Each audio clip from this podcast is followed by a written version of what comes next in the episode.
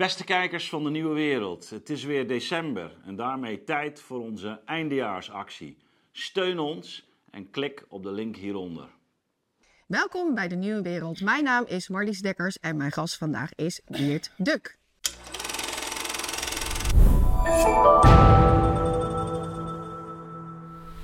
Welkom. Ja, welkom. Ja, je ziet er Nee, fantastisch uit. Ja, ik trek even mijn trui wat recht. Zo, ja. Hallo Marlies. Ja, mooi jasje aan. Ja, dankjewel, ja. Knap. Ja, eh, oh. Jongen. Ik kan dit ook uit- na de uitzet. Maar, ehm Marlies, ik dacht dat wij het vandaag maar moesten gaan hebben over de grote teleurstelling waar 23% of zo van de kiezers zich op moet gaan voorbereiden. In ieder geval moet gaan voorsorteren.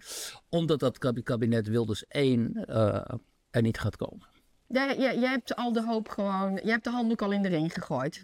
Nou, het ziet er, het neemt, hè, het ziet er natuurlijk eh, aan alle kanten zo uit dat eh, die machtsmechanismes waarvan heel veel mensen natuurlijk hoopten dat die eens een keer niet in werking zouden treden, eh, gewoon weer in werking treden, automatisch. Maar hoe, hoe, hoe ik bedoel, Pieter Omzicht is hier natuurlijk echt wel een speel in. Ja. Dus hoe zie jij dat, dat hij nu in één keer deze draai maakt? Nou ja, dat is natuurlijk niet in één keer. Hè. Pieter heeft natuurlijk al eh, de, telkens gezegd dat hij eh rechtsstatelijke problemen heeft met het eh, programma van Wilders van de PVV. Met uitspraken. En het punt is, en dat hebben heel, ik geloof dat wij het hier ook wel eens hebben aangestipt, maar dat wordt vaak door mensen over het hoofd gezien, of tot nog toe werd het over het hoofd gezien. Door mensen die eigenlijk hoopten op een doorbraak van die nieuwe partijen, die anti-establishment partijen. Maar ze dan wil, eh omzicht met zijn nieuw sociaal contract ook toerekenen. Eh, door hem werd vaak over het hoofd gezien dat omzicht allemaal linkse mensen is een partij. En in die fractie heeft. En die partijvoorzitter komt van GroenLinks. Er zit iemand van voormalig D66 op zijn lijst. Nou, dat is Hesberg natuurlijk van NSC. Heeft ook ooit allerlei uitspraken gedaan. Over, eh, over wappies. Zo, Ja, zij heeft eh. daar flink eh, tegen tekeer gegaan. Ja. En zij is nummer één of twee. Nee, zij is ergens in een zeventiende of zo. Oh, dat, dat zij vrij hoog. Nee, maar in die, in die top 10 heb je dus ook gewoon mensen die eigenlijk ehm, waarschijnlijk, en sowieso denk ik dat dat zo is, eigenlijk het volstrekt onfatsoenlijk zouden vinden om met Wilders in zee te gaan. Omdat ze ehm, niet de politieke guts hebben om te zien wat die beweging naar Wilders nou precies betekent. En nou, ik bedoel ermee eigenlijk te zeggen, dit zien ze misschien wel, maar ze hebben niet de moed om daar eh, een, de gevolgtrekking uit te nemen. Dat dat betekent ook dat ze inderdaad met een beetje een ehm straatjongensbende, zoals de PVV nu eenmaal is, eh, in zee moeten gaan. En eh, ja, dat, dat raakt toch aan hun moraal, aan hun fatsoen. En dan gaan ze het natuurlijk hebben over hè, grondwettelijkheid, rechtsstatelijkheid. En dan hebben het over wilshouding ten opzichte van de islam en zo. En dan denk je, ja, maar weet je, toen tijdens corona die rechtsstatelijkheid aan alle kanten werd ondermijnd. En ehm, toen de- tijdens de toeslagenaffaire en gewoon puur door een instituut als de Belastingdienst een aanslag werd gedaan op de rechtsstaat. Want daar kwam het op neer. Ja, waar waren jullie toen? Maar als het om. Dus dat, dat, dat begrip, dat is heel rekbaar. Ik even tussendoor? Want Ja. jij, ik, vind, ik vind het interessant dat je het woord moed, eh, dat ze de moed niet hebben. Maar s- volgens mij zien zij het, ik probeer me in te leven in hun gedachten eh, goed ook, het juist als moed. Eh, Want zij moeten nu iets moedigs verdedigen. Namelijk de rechtsstaat, Ja, zo zien zij eerlijkheid. dat, eh, Ja. dat je met elkaars hand vasthoudt en samen. En, en, en, en dat, ze hebben volgens mij echt, ze vinden echt dat er iets te verdedigen is. En dat moet, daar moeten zij moedig eh, voor zijn, voor weerstand te bieden aan het populisme. Ja, dat is volgens mij Ja. zoals er gedacht wordt. Ja, ja, natuurlijk denken zij zo. En ze, dus eh, ze denken dat ze de moraal aan hun, aan hun kant hebben. Eh, alleen wat dat betekent dan vervolgens voor, voor Nederland en voor de samenleving en voor de kiezers. Ja, dat, dat is natuurlijk heel ernstig. Omdat je, er is gewoon heel duidelijk een eh, zeg maar, een signaal afgegeven. En dat, is niet, dat zijn niet alleen die 37 zetels voor Wilders, maar dat zijn ook die 80 of nog meer procent van die andere partijen, BBB, NSC, ook VVD, van de kiezers, op die andere partijen die zeggen: wij willen dat jullie via Wilders, of in ieder geval via rechts, en dan moet je over Wilders gaan regeren. Dus het is een heel duidelijk signaal van een heel groot deel van de Nederlandse bevolking, ik meen zelfs twee derde van de kiezers in totaal, die zeggen er moet nu gewoon geregeerd gaan worden met de PVV. En als je dat dan niet doet, dan... Wat jij dus net inbrengt, want Ja, zo begin jij. Jij gaat zegt dat gaat dus gewoon niet gebeuren. Nee, ik heb steeds meer de indruk dat het dus niet gaat gebeuren. Ook eh, die, die, met die brief van, van, van eh Omtzigt deze week aan de verkenner, aan Ronald Pasterk, onze columnist, van, eh, columnist trouwens van de, van de Telegraaf. To- totaal uitvoerig, vier kantjes en zo, weet je wel, alsof hij... ehm, Alsof eh, Wilders examen af moet leggen en zo. Zo moet je dat niet doen. Ehm, Maar Wilders die zei ook van, hè, maar je zat hier net nog, hebben we nog een uur zitten praten met elkaar. Dus eh, eh, Precies, doe eens volwassen en ga gewoon. Wat, wat Caroline van der Plas, hè, die stelt zich heel mooi op in deze, vind ik. Die zegt: jongens, kut de crap, ga gewoon praten. Doe eens volwassen, doe eens volwassen mensen. Dan moet Wilders ook even ophouden over die islam en het gezeur over die Koran en zo. Al die voorstellen die toch nooit een meerderheid zullen krijgen. Dus dat wil je nou. Hè, verspreidingsverbod van de Koran, dat is allemaal leuk praatjes voor de vaak. Is totaal onhaalbaar. Dus leg het gewoon weg. Zeg het ook. hè. ik, het is, hè, dat, was, dat is gewoon niet haalbaar. Gaan we niet doen. En gaan met elkaar praten over de ernstige problemen in dit land. En dat is vooral de immigratie natuurlijk, de immigratieproblematiek. En nu worden er weer allerlei van die politieke spelletjes gespeeld. Notabene door degene, Pieter Omtzigt, die zich had geprofileerd als eh, de anti-Den Haag-kandidaat. Ja, dus ik zeg niet voor niks, bereid je voor een enorm teleurstelling. Want als dit niet gaat gebeuren, dan zullen die mensen die ook op omzicht, een groot deel van de mensen die op omzicht hebben ges- gestemd, zo enorm teleurgesteld zijn. Ook in hem. Ik hoor het nu al om me heen. Hè? Heel veel mensen die nu al zeggen, ah, spijt dat ik op hem heb spijt gestemd. dat ik op RSC heb gestemd. Teleurgesteld in omzicht. We zagen het misschien wel aankomen, maar we hoopten toch anders en zo. En voordat mensen nu gaan zeggen, wat zit die Duk nu eh, eh, Wilders eh, te pushen, daar gaat het mij niet om. Ieder ander die op, in deze verkiezingen 37 zetels had gehad en de nummer 2 staat op 425, zou ik het recht hebben gegeven om het mandaat te claimen. eh, het voortouw te nemen in in ieder geval eh, formatie en verkennende onderhandelingen.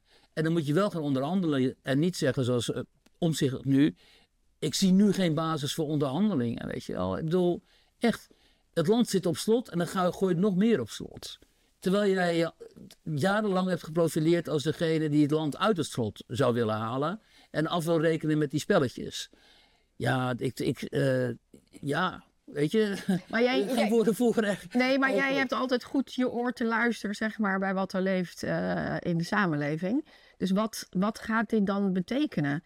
Nou ja, ik had eh, dus deze vraag ook weer opgeworpen bij mensen. Aan mensen van, hè, vertel mij eens, als je voor het eerst op NRC hebt gestemd. Nou, iedereen heeft voor het eerst op NRC gestemd. Ja, het- Dus, eh, maar vertel mij eens, wat ben je verwachting nou? Wat wil je? Hè? Nou ja, ik heb allemaal, allemaal mails natuurlijk. Hebben veel mensen gebeld. Eh, en het grote merendeel van die mensen die ik sprak, die zeggen... Hij moet het gewoon met eh, Wilders proberen. Een klein aantal niet. Een klein aantal zei, nou ja, ik, we begrijpen die rechtsstatelijke problemen die omzicht heeft. Dus dan moet, Wilders moet eerst eens heel veel water bij de wei gaan doen. Voordat ook ik vind dat er wel gepraat kan worden. Maar wat mij weer opviel was, en dat is echt een hele interessante beweging vind ik. Die hebben we ook gezien in die nieuwe kiezers, de eerstejaarskiezers zeg maar, de, de, voor de eh, PVV. Dat is dat je in het milieu komt van, van, van hele fatsoenlijke Nederlandse mensen, vaak wat ouder. Ja, volgens mij gewoon jouw boek. Ja, mijn boek, maar ook in dit geval, weet je mensen van boven de 60. Ik, bijvoorbeeld, ik sprak een mevrouw in eh, Den Haag. Keurige mevrouw, weet je, dat hoor je gewoon, want ik sprak over telefoon. 67, 68 of zo. Oud juf op een basisschool. Juf ook, weet je wel. Ehm, ehm, altijd S- ehm, links gestemd, Partij van de Arbeid, SP, ook op Partij voor de Dieren. En nu eh, als Omtzigt gestemd. Maar met een nadrukkelijke wens om met Wilders in een coalitie te gaan. En dan denk je, hoe kom jij daar nou uit, weet je wel? Het onderwijs hartstikke links in, al, in het algemeen. Je hebt zelf altijd links gestemd. Hoe kom je nou bij Wilders uit? Ja. Nou ja, al die, al die argumenten waar we het hier laatst ook over hebben gehad in een gesprek tijdens... toen- De verkiezingsavond. de verkiezingsavond. Maar dat heeft niet iedereen gehoord. Dus Precies. Die argumenten zijn dan ehm, een opstapeling van, van bezwaren. Ook altijd over de coronatijd. Hè. Hoe er toen met ons is omgegaan. Hè. Ehm, begrijp je dat? ja, dat begrijp ik wel. Ik heb me daar ook altijd tegen verweerd. Kijk, ik was voor vaccinatie enzovoort. Maar ik vond niet dat je zomaar... Vooral die jongeren mag je niet buitensluiten. Heb ik vanaf het begin gezegd. Eh, maar ook... het, het radicale aan dat laatste kabinet ehm, Rutte, de radicale klimaatpolitiek, het dédain ten aanzien van gewone mensen. En zij zegt, deze mevrouw die zei van, nu weet ik niet van, ben ik nu minder links geworden of is links de contact met de oorspronkelijke achterban kwijtgeraakt? Want zegt zij, ik zie die achterban, ik behoor zelf tot die achterban, ik zie dat hij ontzettend last heeft van de immigratie, van de gebrek aan integratie.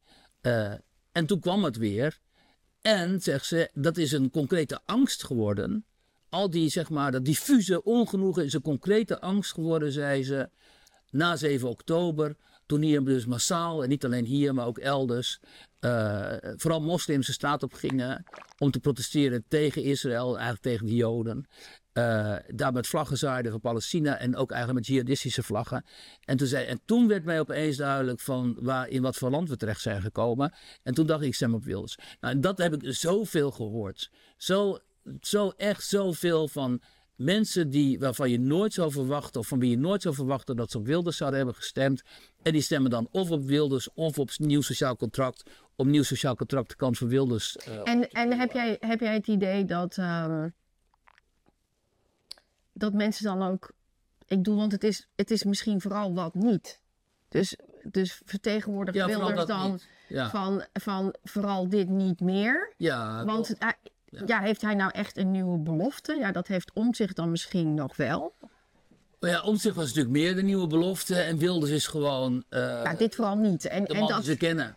Ja, en, en ook degene wel die dan... Um, uh, ja, wat jij ook een beetje denk voor veel mensen hebt van dat jij durft te zeggen. Wat, jij, wat anderen niet durven. Uh, dat zag je natuurlijk ook in coronatijd. En dan, dan krijg je toch een soort, ja, soort plaatselijke helden of lokale helden of landelijke helden van. Die zegt, die zegt wat ik denk. Ja, er is natuurlijk een grote opluchting nu gekomen. Hè, voor al die mensen die inderdaad zich nu durven uit te spreken ook. Maar het viel mij op aan die, met die NSC-kiezers, dat daar nog wel mensen tussen zaten die zeiden, ja, ik wil liever niet met naam en toenam in de krant, of liever ook niet met foto, omdat um, ik kan, uh, want als ik dan ook nog ga pleiten voor Wilders in de coalitie, dan ga ik het moeilijk krijgen op mijn werk. Dus uh, ja, die, die angst voor reputatieschade en zo, en canceling, bestaat bij die mensen nog altijd. Dat, dat, dus is nu een verschil tussen de mensen die ik sprak, die voor het eerst op, echt op Wilders gingen stemmen. En niet meer schamen. Overtuigd. En die zich niet meer schamen. Die zeggen, weet je wel. De schaamte voorbij. Schaamte voorbij. Zet mij een foto in de krant. Mooie foto, blij mee. Naam en toenaam, ik stem op Wilders. Dat is nu een categorie. En die mensen die dan toch die drempel niet over kunnen en die dan op omzicht gaan stemmen. Want de drempel naar Wilders niet helemaal over. Maar die dan wel gaan pleiten voor. Maar hij moet wel samenwerken met Wilders, weet je wel. Ja, die hebben nog zo'n schuchterheid van. Ja, doe dat maar, zeg dat maar dan allemaal niet met naam en toename in de krant. Want die moet ook nog verder in mijn sociale milieu en zo. Hè? Dus ja, dat is um, een hele ingewikkelde beweging ook wel. Maar ja, ook wel fascinerend. En nou ja, duidelijk is natuurlijk, een kabinet over links kan gewoon niet. Want links heeft in totaal ja, gewoon verloren. verwaarloosd aantal, baar, bijna een verwaarloosbaar aantal zetels. Dus die hebben helemaal geen mandaat. Die hebben totaal geen politiek mandaat om een regering uh, te gaan maar, met, maar met jouw kennis, wat, wat denk jij dan wat er dan nu gaat gebeuren? Want ze gaan toch niet echt serieus nog proberen over links? Oké. Wat er nu gebeurt en wat dus zo dramatisch en, en, en teleurstellend is, is waar we mee begonnen dit gesprek, dat je dus dat hele monster van het establishment, de gevestigde orde, alweer in beweging hebt zien komen. En dat gebeurde natuurlijk vanaf het moment dat wij hier zaten. En we zagen toen nog die 35 zetels en we hadden zoiets van wow, wat gaat er nu gebeuren? Nou, vanaf dat moment um, kwam dus uh, die machine op gang dat zie je bij de talkshows. Dat Galit en Sophie, dat was één, dat was één grote rouwsessie. Uh, avond na avond na avond. Waarin ook geprobeerd werd om toch wel weer Wilders en zijn kiezers en zo ja, in discrediet uh, te brengen.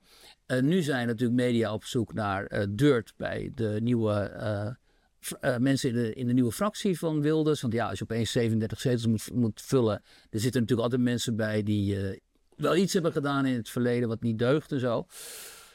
Uh, je ziet dat uh, allerlei, zeg maar, uh, spreekpoppen van de gevestigde orde, zoals mensen als Ed Nijpels en zo, die masseren het publiek nu om duidelijk te maken dat het helemaal niet vanzelfsprekend is dat Wilders in die regering komt. Ik zat, Jij had een gesprek toch met Ed Nijpels? Ja, ik zat in het Oog op Morgen vanwege dat boek van mij, want ik heb het, mijn boek in Nederland gaat natuurlijk voor een deel over die PV-kiezers, voor een deel. En dus ik zat daarover met In het Oog op Morgen, met uh, Ed Nijpels ook. En die zegt een ijskoud. En, ik beweer daar van ja, er moet gewoon een premier Wilders komen, want 37 zetels, nou, wat ik hier net gezegd heb. En zegt Nijpels, oh, helemaal niet. Waarom? Het is helemaal geen vanzelfsprekendheid in Nederland. Dat als je de winnaar van de verkiezingen bent en je hebt zoveel zetels, dat je dan automatisch regerings, uh, regering Zo werkt het hier niet. Ja, hij zei nog net niet meneer Duk. Weet je? En dan. dus ik zeg dan tegen hem, ja, ik vind het gewoon niet democratisch. Ben je wel een democraat? Nou, heel bozig, en zo. Maar ik vind dat dus ook. En het, het interessante is. Als je niet weer duk bent en een beetje gewend bent aan dit soort repliek te krijgen. dan heel veel mensen laten zich intimideren. Ja, nee, dat, dat, uh, dat, dat werkt natuurlijk. De gewone burger die denkt, ja, maar is wel Ed Nijpels. Die man decennia staat voor dienst. Als die het zegt, dan zal het wel waar zijn. Maar zo bluffen ze zich dan natuurlijk bluffen zich er helemaal doorheen. Precies, dat wil ik zeggen. Maar dat zien we en, inmiddels... En niet gewend ook aan de publieke omroep om daar even tegen, tegen uh, weerwoord te krijgen. Hè? Precies dit, jouw reacties de juiste. Ze bluffen zich er doorheen in de... Ja, maar ik ken dat zo. Ik zit, ik, ik zit er ja, zo... de zakenwereld natuurlijk ook, ja. ja. En het werkt. Academy is een game. Ja, het, het werkt. Maar ze kunnen ook weer wel altijd wel lachen als je ze eigenlijk ontmaskert. Hè? Dus zo sportief zijn ze soms ook nou, wel. De politiek weet ik nog net zo net. En de media helemaal niet, want die zijn zo molloos, de types. Maar, de zakenwereld dat is, is mijn wereld, hè, dus dat ken ik. Maar um, wat, je, wat je ziet is dat nu al wordt inderdaad de situatie wordt voorbereid waarin uh, het publiek, het grootste deel van het publiek, sowieso die driekwart die niet op Wilders heeft gestemd, zegt van ja, dit is eigenlijk best wel logisch. Want Wilders is te extreem. Moeten we niet willen. We staan er internationaal niet goed op, weet je wel. Staan we, hè, een, een premier Wilders, oh oh. Allemaal heel erg en zo.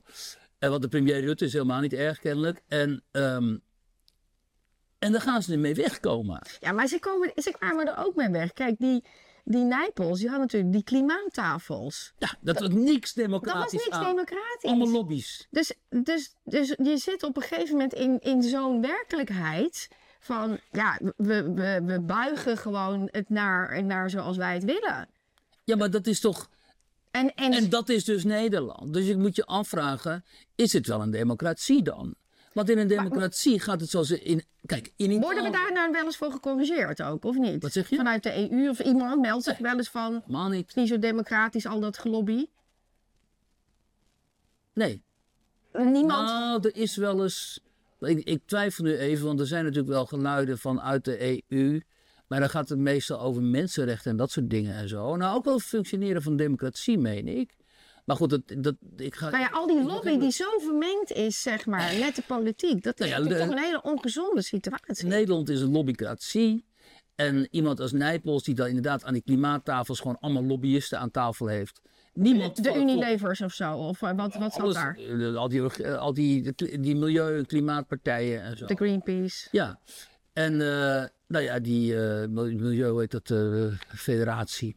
Ehm, en het volk is dan niks gevraagd. Hè? Net zoals destijds over, over Oekraïne immers. En toen kwam er een referendum. Hè? En toen werd dat werd een inlegvelletje, waar nooit iemand meer over gehoord Welk jaar was dat ook alweer? Dat was, twee, was het in 2015 het referendum toen met... Ja, zou best kunnen. ja, volgens mij. En al die mensen die zich druk maakten om het referendum werden ook belachelijk gemaakt. En nou, er waren allemaal Poetin-lovers en zo. En, eh, en er werden allemaal mensen in stelling gebracht, net als nu. Mensen, hè, die Josja Lievestro en zo. Die werden allemaal in stelling gebracht om die mensen die destijds het Oekraïne-referendum organiseerden. Mensen van geen stijl en zo. Om die te discrediteren. En later heeft die Lievestro notabene zelf toegegeven. Ja, toen hebben we maar de Poetin-kaart getrokken, want we hadden niks meer. Nou, dat referendum werd dus helemaal niet gerespecteerd. Er werd een inlegvelletje. En vervolgens dat gedoe D66 staat, die schaft het, eh, het eh, referendum af. Want ja, je moet, het moet natuurlijk niet zo zijn, dames en heren, dat het volk eh, iets zegt En dat we ons daar- daaraan zouden moeten houden. Ja, maar dat was ooit wel de gedachte, juist van D66. Ja, dus de Dus waar is- D66 is natuurlijk helemaal de partij van besef. ergens de... Ja, eh, dus, omdat, omdat, omdat dat, dat, dat is een nieuw establishment geworden. Dat zijn de nieuwe regenten geworden. Dat- Iemand als Kajsa Olongren, de jonkvrouw. Dat is het prototype van de regent natuurlijk. Weet je wel. In alles regentesk. Functie elders. Heb je grote mond, functie elders. Dus, ehm, en wat mensen niet zo goed realiseren is dat dit... ehm, dat dit dus in de Verenigde Staten bijvoorbeeld niets gebeurt. Er is een verkiezing en komt iemand als Trump aan de macht. En er wordt niet gezegd van ja, nee, dat kan niet. Nee, het het Nou. wordt wel gezegd, maar hij komt aan de macht. Hij heeft gewoon, hij wint. Oh, Oké, verkiezingen op die manier En hij neemt je. al zijn mensen mee. In Italië eh, komt die Meloni aan de macht. Ja, in Zweden ook. In Zweden, eh, precies, in Zweden ook. Maar in Nederland, Pim Fortuyn wordt vermoord. Eh, toen Caroline groot werd, eh, Caroline van der Plas. Aan alle kanten natuurlijk. Het kwam ook die machine op gang. Oh, bo- boerin, eh krijgt geld van de agro Maar vind je dat bij Forum dan ook gebeurt? Want daar bij, bij, bij Baudet. Ja, natuurlijk. Ze gingen ook graven in appjes. En zo. In Nederland is het ook zo, die media die staan ook zo voor een groot deel zo totaal aan de kant van de macht. En zijn gewoon la- lakeien van de macht vaak. Waardoor dan, als zo'n Baudet dan te groot wordt, dan luisteren ze niet naar zijn verhaal. Hè, dat is een heel interessant verhaal eigenlijk van Baudet. Hè. Het ehm, Nou, hij heeft toch best veel nationalistisch wat, conservatisme ja, wat daarna ook is uitgekomen. bestond niet eigenlijk in Nederland. Die stroming was weg. Conservatisme komt Baudet. Spreekt een enorm aantal mensen aan. En dan ga je toch denken, waarom is dit verhaal nou zo interessant voor zoveel mensen? Maar dat gebeurde helemaal niet. Het verhaal werd belachelijk gemaakt. En Baudet maakte het dan ook makkelijk door die uil van Minerva en zo. Eh, niemand interesseerde zich verder voor het verhaal. Hij stond ook vaak in de kamer en zo van, waarom luisteren jullie dan niet? Niemand luisterde. Wat er wel gebeurde was, kijk in appjes, oh antisemitisch, oh racist, oh zus, oh zo.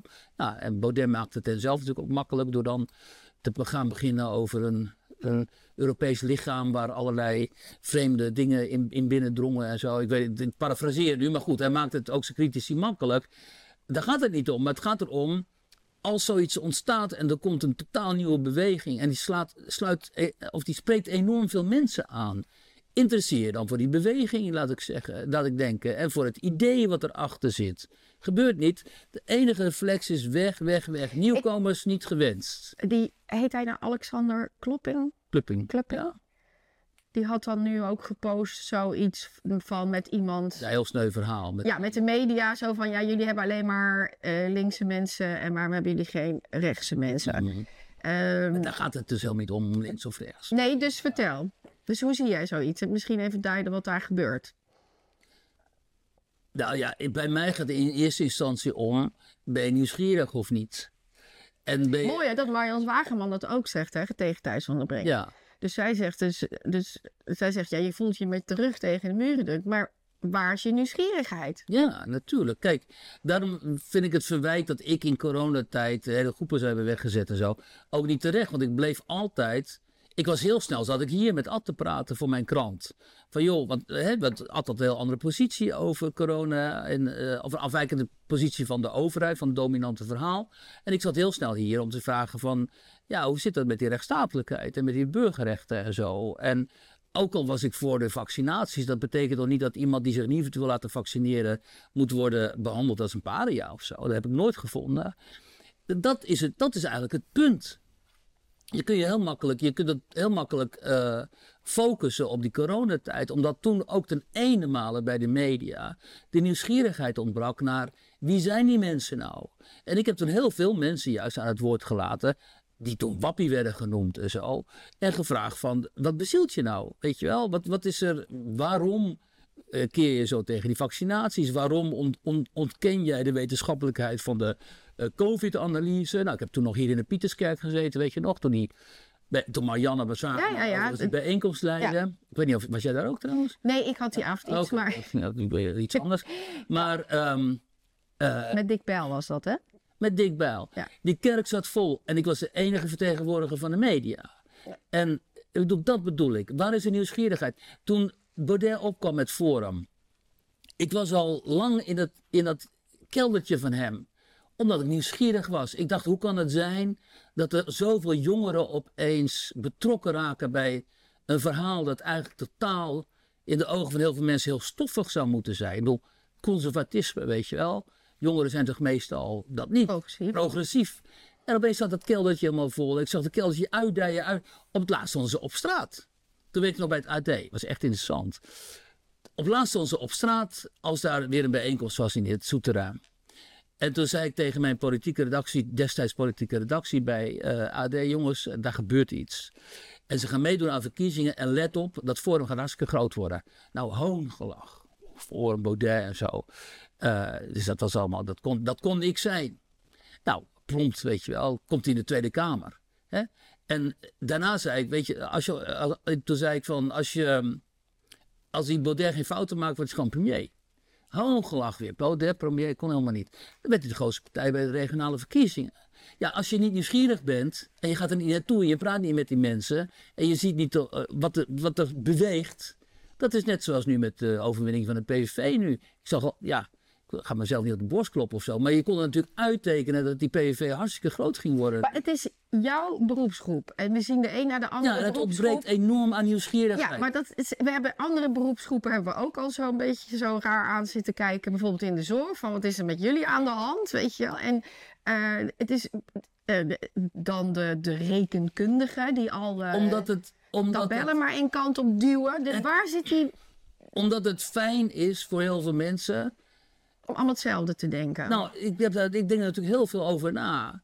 Het is heel ingewikkeld om een luis in de pels te zijn. Want je krijgt ontzettend veel shit over je heen. Je moet je hetzelfde de hele tijd rechtvaardigen. Uh, je, ja, maar je, kan je, dan, je zou je kunnen pendelen. Je zou ook kunnen zeggen van... Uh, uh, ja, nou ja, in, in het begin is dat nog zo, maar op een gegeven moment één durft dan toch een beetje een andere mening te zeggen. En daarna komt die andere. En dan heb je ook dat groepje, want mensen kunnen niet allemaal hetzelfde Ja, maar dat gebeurt denken. toch, dat is, kijk, dat, dat is gebeurd met dat, zeg maar, die beweging rond het conservatisme rond Baudet. En waar is dat dan? Ja, maar in de media. Ja, dan, dat, en daar, nog even. Okay, was en daar is ongehoord Nederland uit ontstaan, van Karskens. Maar ja, die krijgen dan ook weer, kijk, en... Um, die zijn in het begin natuurlijk amateuristisch. Natuurlijk, die hebben helemaal geen professionals in huis. Dus die maken fouten. Ligt voor de hand. Ja, maar, maar ik de, vind klungeligheid inmiddels ook gewoon wel fijn. Dan nou, ja, al dat gestroomlijnde Nee, maar kijk, wat er gebeurd is... Kijk, wat er gebeurd is, ze hebben helemaal niet uh, uh, de, de, het recht op de, op de twijfel. Onmiddellijk als zij een blunder maken of als zij het journalistiek niet zo goed doen... of als er een keer geen wederhoor wordt gepleegd en zo... wordt over hen gezegd, zie je wel... Waarom moet van de buis? Waardeloos moeten we niet hebben. Dat is geen journalistiek. Over het omroep zwart hoor je niemand van die aquatie. Ooit iemand over gehoord? Nooit. Hè? Terwijl het alleen maar gepruts. Maar je hoort niemand over. Nee, ongehoord Nederland. Dat is een bedreiging voor de democratie. De bedreiging voor de democratie. Het is zo'n omroep. Nou, ze scoren best goed. Ja, en, ze scoort, en waarom scoren ze goed? Omdat ze dus dingen laten zien en dingen laten zeggen die de anderen niet, niet zien. Maar je ziet dus de, de, de, dat, net als wat er gebeurde met die appgroepjes van Baudet. Als je een nieuwe partij bent en je wordt opeens zo groot. Natuurlijk zitten allemaal idioten in die partij. En er zitten kinderen van 18, 19 met, met, debiele opvattingen over ras en weet ik veel wat. En zitten met elkaar over te appen en zo. Maar um, op basis daarvan, op basis van dat soort appjes... Uh, verlies, die dan worden opgepikt door die mainstream media en zo, verlies je opeens je, legitimiteit als, als partij. En, uh, en precies dat is waar we het over hadden, wat er gebeurt op het moment dat zich dus zo'n outsider aandient. Maakt niet uit of het in de politiek is zoals Baudet, in de media zoals ongehoord, of in de wetenschap zoals die wetenschappers die allemaal tijdens corona de mond zijn gesnoerd. Gerespecteerde wetenschappers, ik fascineer dan. Waarom hebben ze zo'n andere opvatting over corona en zo? Allemaal de mond. Ik kreeg zo op een gegeven moment, die mensen krijgen de media niet meer in. Nou, dat is waar die discussies van Marianne Zwageman met Thijs van der Brink over gaan. Hè? Maar zo zie je dus hoezeer die, dat establishment, die gevestigde orde, uh, zich verdedigt tegen elke vorm van indringing en ook van tegen elke vorm van uh, andere opinies. Dus je hebt het opiniemonopolie en dat is ongeveer zo smal. En alles wat er links of rechts buiten valt, wordt gewoon gedisqualificeerd. Kijk, ik val er dan voor veel mensen zogenaamd op rechts buiten. Ewald Engelen bijvoorbeeld valt er op links buiten. Ewald, enorm interessant intellectueel. Een van de beste criticasters van deze tijd. Een van de beste analisten van wat er, waarom dit populisme opeens uh, hoogtij viert. Je ziet hem nergens. waar zit, waarom zit Ewald niet bij op één? Of bij, bij weet ik veel wat of zo, weet je? Dus dat is ehm, veel te geprofileerd. Het lijkt ook wel dat het... Het mag te niet... gepassioneerd, te Ja, ook dat is hij natuurlijk ook heel Het zijn gepassioneerd. allemaal saaie pakken aan die talkshowtafel. Ja, en weet ook nog echt wel de geschiedenis. Zeg maar Ja. ook wel een intellectueel met kennis van zaken. Ja, dus en- die je er ook niet zomaar onderuit kletst. Nou, precies, ja. En dat is natuurlijk ook, het is allemaal zo een soort slapper ruggengraat. Ja, maar dat is, kijk, en dan zijn we dus in een tijd aangekomen waar alle, zeg maar, belangrijke duiders van, ook wat er nu plaatsvindt in Nederland, de, de Wilders Revolte. Er zijn natuurlijk hele goede duiders eh, die dit al de hele tijd zien aankomen en die hier ook veel over nagedacht hebben. En die ook hier aan tafel zitten vaak.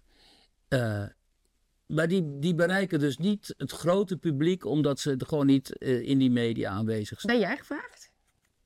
Nee. Ja, bij het oog dus laatst. Maar het is natuurlijk Dat absurd. nacht, toch? Het is natuurlijk absurd dat ik... Ik heb een boek hierover geschreven. Ik ben de laatste vijf jaar bezig geweest met deze mensen. Ik heb het aangekondigd. En in het buitenland word je wel geïnterviewd, toch? En dan gaan ze me vanuit het buitenland interviewen. BBC komt mij interviewen. ja, Channel 4. omdat jij degene bent met kennis. Fransen, Fransen komen mij interviewen. Duitsers. Maar in Nederland niet. maar maakt niet uit. Ik heb mijn eigen podcast en zo. Maar het is gewoon journalistiek niet goed natuurlijk.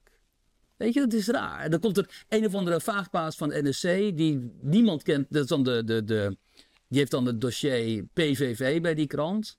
Niemand van de PVV kent hem. Hij kent niemand bij de PVV. er nooit mee gepraat. Nooit mee gepraat. Ze herkennen hem niet. Terwijl ik, ik ken die mensen allemaal, ze kennen mij. En dat is dan de kenner. Ja, en dat, dat zijn allemaal keuzes. Hè. Kijk, eh, ik zit er niet mee, maar het zijn keuzes waardoor je ehm, Nou, ik zit er het inmiddels wel mee. publiek onthoudt van een belangrijk verhaal. Ja. En van een belangrijke analyse. En dat is gewoon. Het is journalistiek niet oké. het is moraal, mor- moreel niet oké. Het is gewoon. En het is puur op kwaliteit niet, niet goed. Maar wat gaat er gebeuren? Want jij sloeg net een beetje eh, de- alle hoop weg en de handdoek in de ring. Van eh, ja, dit, dit gaat er gewoon niet komen. Maar wat dan? Mits deze mensen eindelijk gaan inzien dat ze met vuur spelen. En welk vuur spelen ze er dan mee? Kijk, Maurice ging net weg en die dacht van... als het nieuwe verkiezingen worden...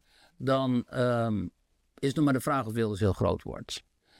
Maar ik denk op basis van al die mensen die ik gesproken heb... als er nieuwe verkiezingen komen binnen nu en een jaar of zo... dat Wilders dan gewoon op 50 zetels of zo gaat uitkomen. En dan, Oké, dan heb ik... dan gaan ze nog een keer, gaan ze ik- nog ik- een keer. Oké, mijn mini-meningje daarin. Ik denk dat het heel erg ervan afhangt hoe snel het erop komt. Dus als, als het nu heel snel weer verkiezingen zijn, dan wordt die denk ik inderdaad echt de grootste. Maar als zij de tijd krijgen om hem helemaal zwart te maken. En daar zijn ze, die machinatie, die machines is daar heel, zijn Ja. daar heel goed in. Ja, En dan gaan ze dus inderdaad eh, al die eh, die op de lijst staan van Wilders helemaal zwart maken. Zo van, ja, dat zijn ook nogal debielen. Kom nou maar weer veilig bij ons, bij het establishment. En dan denk ik wel dat hij gelijk gaat hebben. Nou, dat kan inderdaad, dat, dat dan dus eh, het zo geframed gaat worden dat die gekke Wilders eigenlijk toch aan zichzelf te wijten heeft en aan de mensen die hij recruteert, dat hij toch niet in aanmerking kan komen voor dat eh, premierschap. Want kijk, hij ging al naar Kijkduin, dat vinden ze al heel erg. Hè? Ja, dat is Gaat hij gewoon naar zijn eigen kiezers toe, maar heel erg. Politicus onder het volk. Nee, dat moeten we niet willen. Komt Echt, uit het torentje. Dat is toch niet. Ja, maar serieus, hè? Er wordt echt gezegd. Ja, maar dat doe je toch niet als beoogd premier? Ja. Dus je gaat niet naar je kiezers als beoogd premier. Nee, dat, was, dat werd beschouwd als opruiend of zo.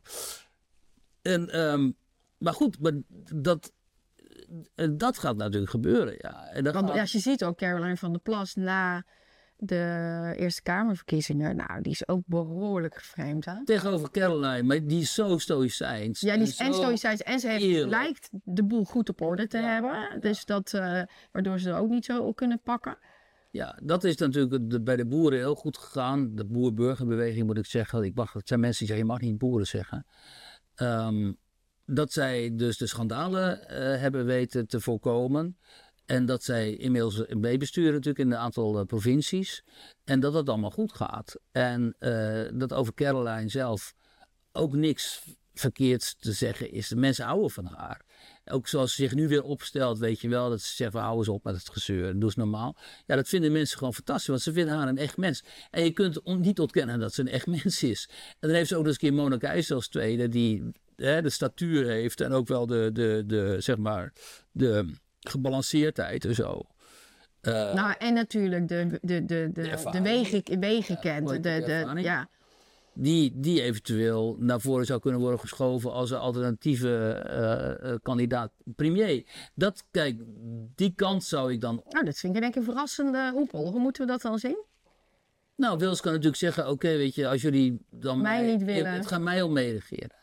Hij kan zeggen: ga mij om het land, niet om mij persoonlijk. Ik hoef niet zo nodig premier te zijn als jullie vinden dat dat zo'n affront is voor, voor jullie en voor de rest van de wereld.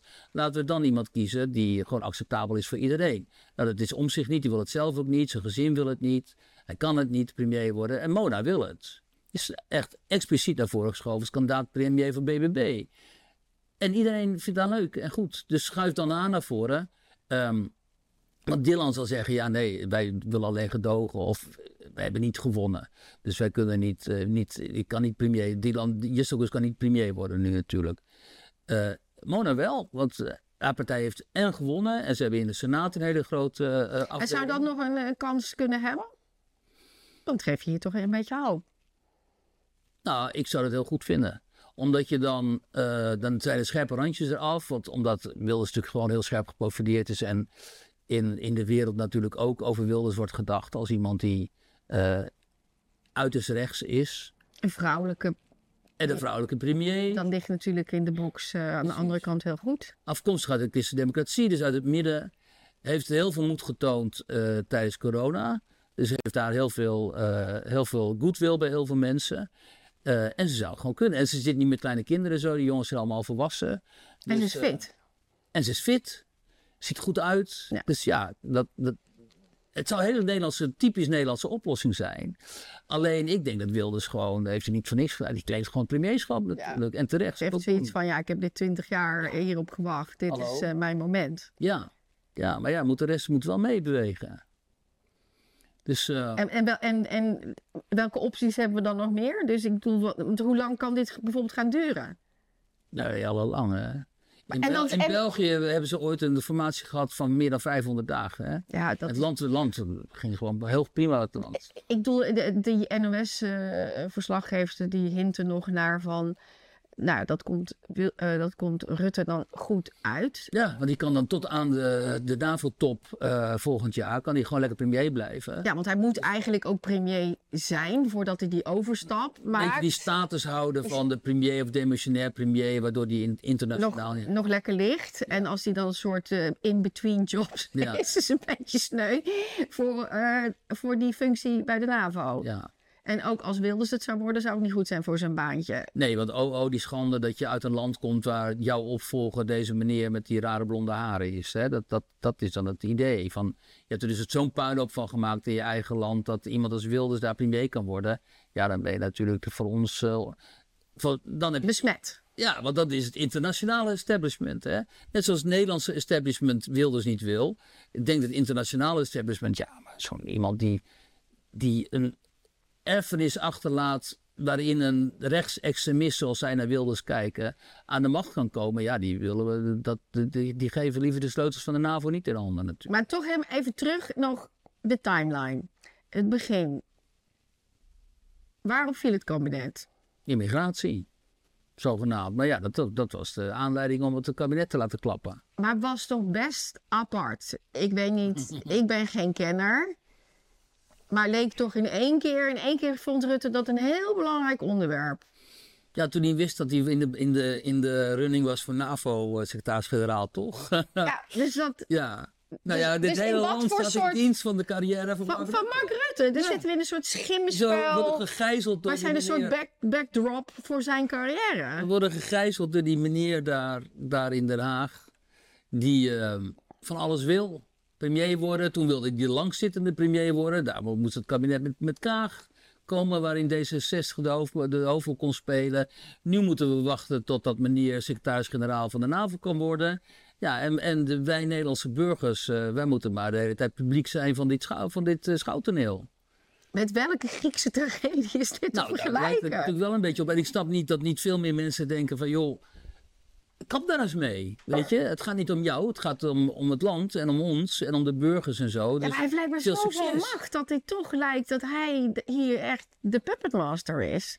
De hele VVD was natuurlijk op een gegeven moment de applausmachine voor Mark Rutte. Hij won verkiezingen in de politiek. Als je verkiezingen wint, ben je de Ja, dan, dan, krijg- dan is hij de baantjesmaker. Precies. Dan ben je de, hè? Dus alles hing af van hem. Eh, Dylan kon eh lijsttrekker worden dankzij hem. Dus je kunt nu niet verwachten, ja, helaas, dat er iemand in de VVD opstaat die zegt: jongens, we moeten nu stoppen met die applausmachine voor Mark Rutte te zijn en voor de carrière van Mark Rutte. Het land wacht op ons. Ja, dat zie je natuurlijk altijd. Mensen die te lang blijven zitten. Je zag het eh, in in de, bij de christendemocratie in eh, Duitsland. Angela Merkel bleef veel te lang zitten. Ja, er was ook verder niemand meer om haar op te volgen. Al die kro- kroonprinsen en prinsessen die waren weg. En, eh, en vervolgens zit, zit die christendemocratie in crisis. En hier dus met- net zo met, ehm, met de VVD. En ja, je kunt allemaal uittekenen. Als je aan de zijlijn staat en je ziet, je kunt precies uittekenen. Ja, maar niet voor iedereen is dit, is dit toch smoke and mirror. Toen ik zat ook, toen, ik daar, toen dacht ik, wat?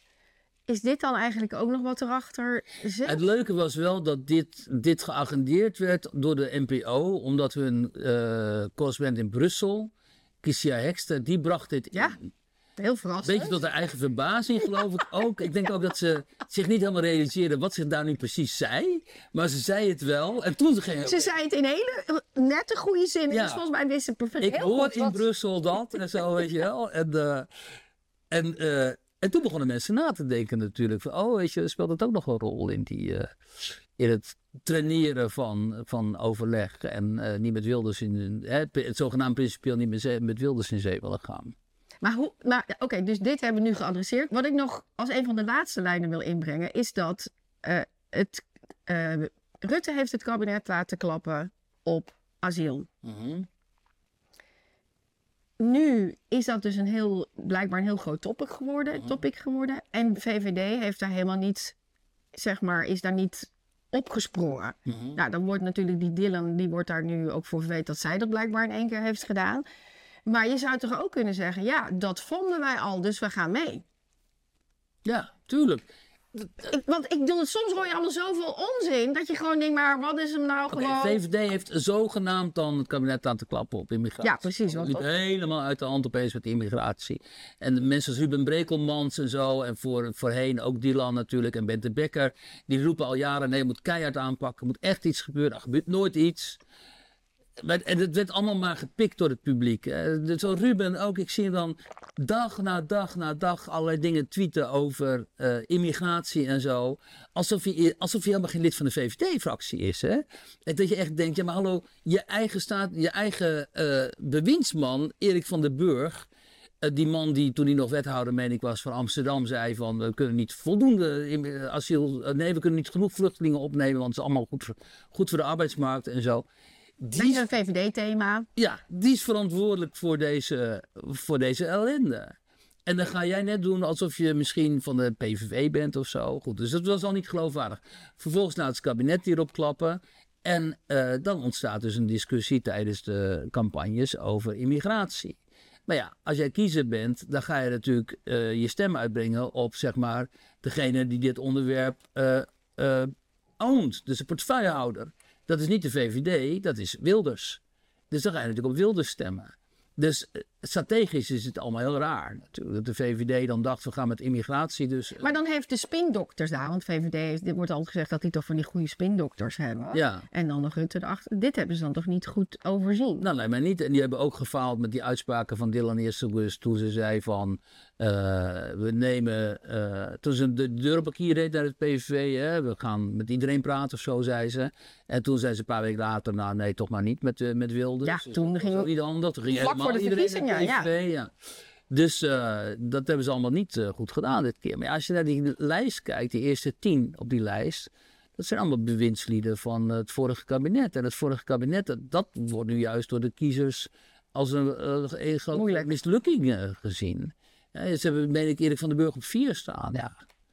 Erik van den Burg, notabene, die ziek werd op Aruba. En vervolgens gewoon buiten de campagnes werd gehouden. Hij is heel lang ziek geweest, hele campagnes en zo. Ja, en ineens is hij weer En de dag na de verkiezingen was hij En de mensen, weet je, echt... Had hij haar mooi gedaan, mooi Ja. pakje aangetrokken. echt van, eh, I'm back. Ja, is, is wieder daar, ja. Man, man, echt. En eh, dat, ja, het zo langzamerhand kun je toch ook afvragen. Kijk, dan ben ik, op dat moment ben ik gewoon een eenvoudige burger en geen journalist. En dan denk je ook van, wie denken jullie nou dat je voor je hebt dan? Hè?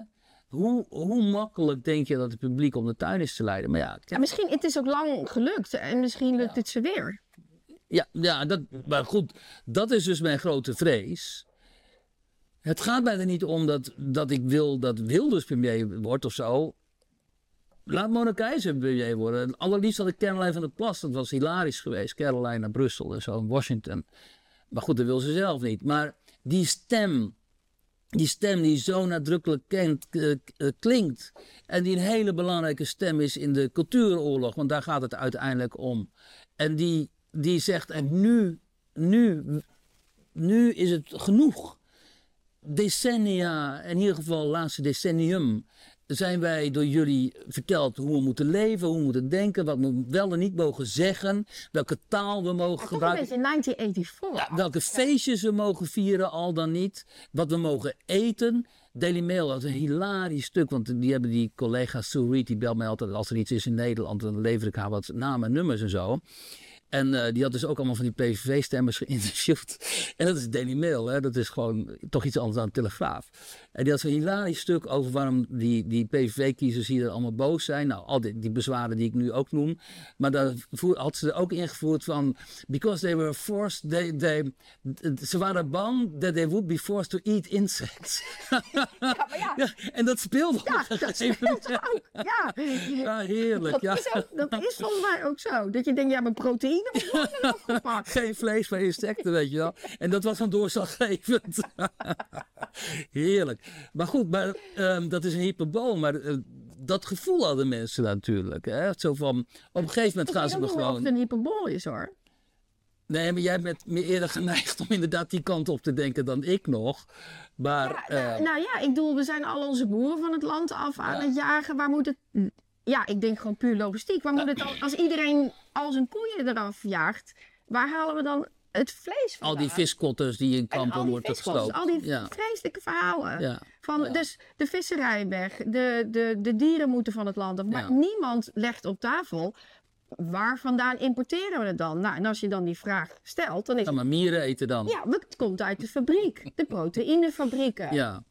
Dat, ja, jij kan het als een grap zien, maar het is wel wat het antwoord is. ja, maar ik, ja, ja, ja. Nou ja, maar dan zitten we helemaal in 1984 voor natuurlijk. Dus Ja, maar volgens mij zitten we daar Ja, dus ook in. ben ik van een heel groot deel met je eens. Maar ja, zeg dat tegen de mensen hier buiten op straat. Die kijken je met zulke ogen aan. Ik, Nou ja, en nou? misschien toch die, die, die 37 st- zetels van Ja, Wilders. nou dat is wat ik zei. dat, Dat, is dus dat, ook dat je je gehoord voelt. dat is de tegenstem in de cultuuroorlog. En, eh, en het feit waarmee begonnen, is een mooie afronding ook wel. Dat eh, toen die stem zo luid klonk. En dat is ook een stem die in alle, alleszins redelijk is. Omdat zoveel mensen die nu op Wilders hebben gestemd, zijn gewoon hele redelijke, en fatsoenlijke, nette Nederlandse burgers. Hè, de ruggengraat van de samenleving voor een deel. Die laten hun stem horen en dan moet het maar via Wilders. Zo redeneren ze. Als niemand luistert, dan maar via Wilders. En als je die stem weer zo belachelijk maakt in die talkshows, in al die stukken in de media en noem maar op en zo. En zo vreemd en zo eh, wilt, blijven vernederen en kleineren, moet je vooral doen, dan ehm, maak je die stem natuurlijk alleen maar groter. En op een gegeven moment moet je die ook politiek eh, honoreren. Dat kan niet anders. Want als je, en dat, dat zei ik op een gegeven moment, je speelt met vuur. Want als je hem nu weer blijft negeren. En als je weer die beweging, want het is inmiddels een beweging geworden, de macht ontzegt. En jij blijft vasthouden aan de macht. Zonder dat je nog het mandaat hebt op de macht. Hè, zonder dat je legitim- legitimiteit hebt om die macht in handen te hebben. Ja, dat is het recept natuurlijk voor, voor onrust. Dat kan niet anders. Zo, zo is overal waar ooit onrust is ontstaan in de samenleving, is op die manier natuurlijk ontstaan doordat de macht zich terugtrok in de eigen kokon. Van daaruit de wereld bekeek en de wereld buiten de deur hield. Terwijl die wereld aan alle kanten aan, tegen de deur, aan, aan, aan tegen de muur en aan de deuren klopte. Op een gegeven moment breekt die dam. En die is nu eigenlijk gebroken met wilde. En het rare is dat ze niet. Zij zouden moeten zeggen: jongens, oké, weet je, eh, game over. Ga je gang, doe maar. Want de dam is gebroken en uh, nu zijn jullie aan de beurt. Ik weet, jij moet weg. Uh, maar toch nog heel even, hoe, hoe, heel kort, hoe zie je wat er in Argentinië gebeurt? Ja, dat is natuurlijk uh, totaal uitvergroot van wat er hier gebeurt. Het is zo heerlijk dat dat dan helemaal Latijns-Amerikaans met al die emoties en met totaal over de top persoonlijkheid van die nieuwe president. Hè? Uh, maar het is niks anders dan hier. Maar ja, daar zijn ze gewend. Het was een totaal populistische geschiedenis. Dat heb je allemaal met Peron gehad. Dat is eenmaal populisme daar. En dit is dan de... Naar de andere kant toe. Ja, en dit is, deze manier is dan de, de, de, de, de, de, de exuberante uitvergroting van dat Argentijnse populisme. Ja, ik vind dat ontzettend grappig om te zien. Maar dat is natuurlijk niet de oplossing voor niks. Die man die staat bij een, bij een muur en dan scheurt hij alle ministeries die hij wil gaan opheffen, die, die scheurt hij zo symbolisch van de muur. Ja, zo moet het natuurlijk niet. Je moet gewoon een fatsoenlijk beleid hebben dat zich richt, uh, een fatsoenlijke regering, die zich richt op de noden en de behoeftes van de eigen bevolking. Ja, maar soms kan ik wel eens bang zijn van als dit dus nu niet geadresseerd wordt, als er dus nu geen regering komt, dan op een gegeven moment krijg je wel wat hij daar doet. Je krijgt steeds extremere types. Dus dan, krijg je, dan, dan is dit nog een soort toch de mildere versie. Dat heb ik altijd gezegd. Nederland, wees blij met Geert Wilders. Want je, wij hebben een rechtspopulist die niet per se racistisch is. En die in ieder geval niet antisemitisch is. Zoals de meeste rechtspopulisten dat eigenlijk, meestal, of laten we zeggen, meestal wel zijn. Dus je hebt in ieder geval niet iemand die dat gif van het antisemitisme zit op te stoken in de nou, Nederlandse dan daar anti-abortus dingen. Dat, dit, het is helemaal niet zo radicaal daar nu uh, de andere kant op. Ja. Maar waarvan je wel voelt, dat is wel een soort gif wat, wat gekweekt wordt in de samenleving. op een gegeven moment, nou, al deze flauwekul eruit. Ja. En dat is precies wat, wat hij pakt. Ja, klopt, ja. Maar, dat... maar die man die zit dus letterlijk, die Argentijn zit letterlijk op, voor op tv te schelden tegen, eh, over linkse idioten die die dan... Ja, maar dat is zo extreem. Dus, dus, dus dat is zo niet verbindend. Totaal niet, maar dat, kijk, dat is niet onze werkelijkheid. Hè? Daar, hier in Europa kennen we dat kennen we niet op die manier. Ja, ik heb heel veel Argentijnen. Ik heb best veel Argentijnse vrienden. Zeg gewoon, gewoon normaal mensen. Dat... Jawel, bij hun politieke werk, eh, hun, hun, hun, uh, hun uh, politieke cultuur. Is flamboyanter. Is heel anders. Want wat ik zei, dat, dat populisme is daar echt geworteld. En wij hebben een consensuscultuur. Wij zoeken altijd. Daarom is het ook heel raar als mensen gaan huilen omdat Wilders dan zo groot is. Omdat Wilders dan zogenaamd alle moslims gaat deporteren en zo. Hoe dan? Er is helemaal geen meerderheid voor. Dan kan hij misschien, hij wilde het niet eens, maar ook al zou hij het willen, dan zou hij er nooit een meerderheid voor behalen. Nou, Caroline zei ook van, uh, leg dit voortaan beter uit op school. Want dan moet dit gebeuren, dat, nou, dat, dat kan dus helemaal niet. Kan gewoon dus, niet. Uh, wat zijn we hier nou mee bezig? Dus dat zie je naar de jank aan die tafel. Die, die Galiet. Kijk, dat is het gif. Die Galit en Sophie, die gozer, die, die is Marokkaan. Die, die begint dan te janken over zijn eigen kind. Oh, die kwam ook thuis en die had ook zoiets van nou, uh, misschien worden we wel gedeporteerd en zo. Dan denk ik, gast, je was advocaat, succesvol. Je hebt het belangrijkste timeslot op de Nederlandse tv om 7 uur s'avonds bij de publieke omroep. Um, je bent totaal, zeg maar, je hebt alle kansen gehad en je hebt ze gegrepen en je hebt ze gekregen. En dan ga jij jouw kind wijsmaken dat jullie misschien wel eens gedeporteerd zouden kunnen worden. Omdat toevallig Geert Wilders op 37 zetels staat. Ja, dat is toch totaal onverantwoordelijk. maar wat ik, wat ik nog erger vind, ik vermoed dat hij dat misschien niet eens denkt, maar dat is in zijn oortje. Dat is zo'n redactie. Ja. Nee, kijk, natuurlijk zal hij dat niet vinden. Maar hij vindt het wel nodig om te zeggen, om op te ruien. Precies, het wordt puur opruien. zo gescript ja. die kant toe. Nou ja, goed. Ja. Ik moet je nu echt laten gaan. Ja. Dankjewel, Weert. Dankjewel, Marlies.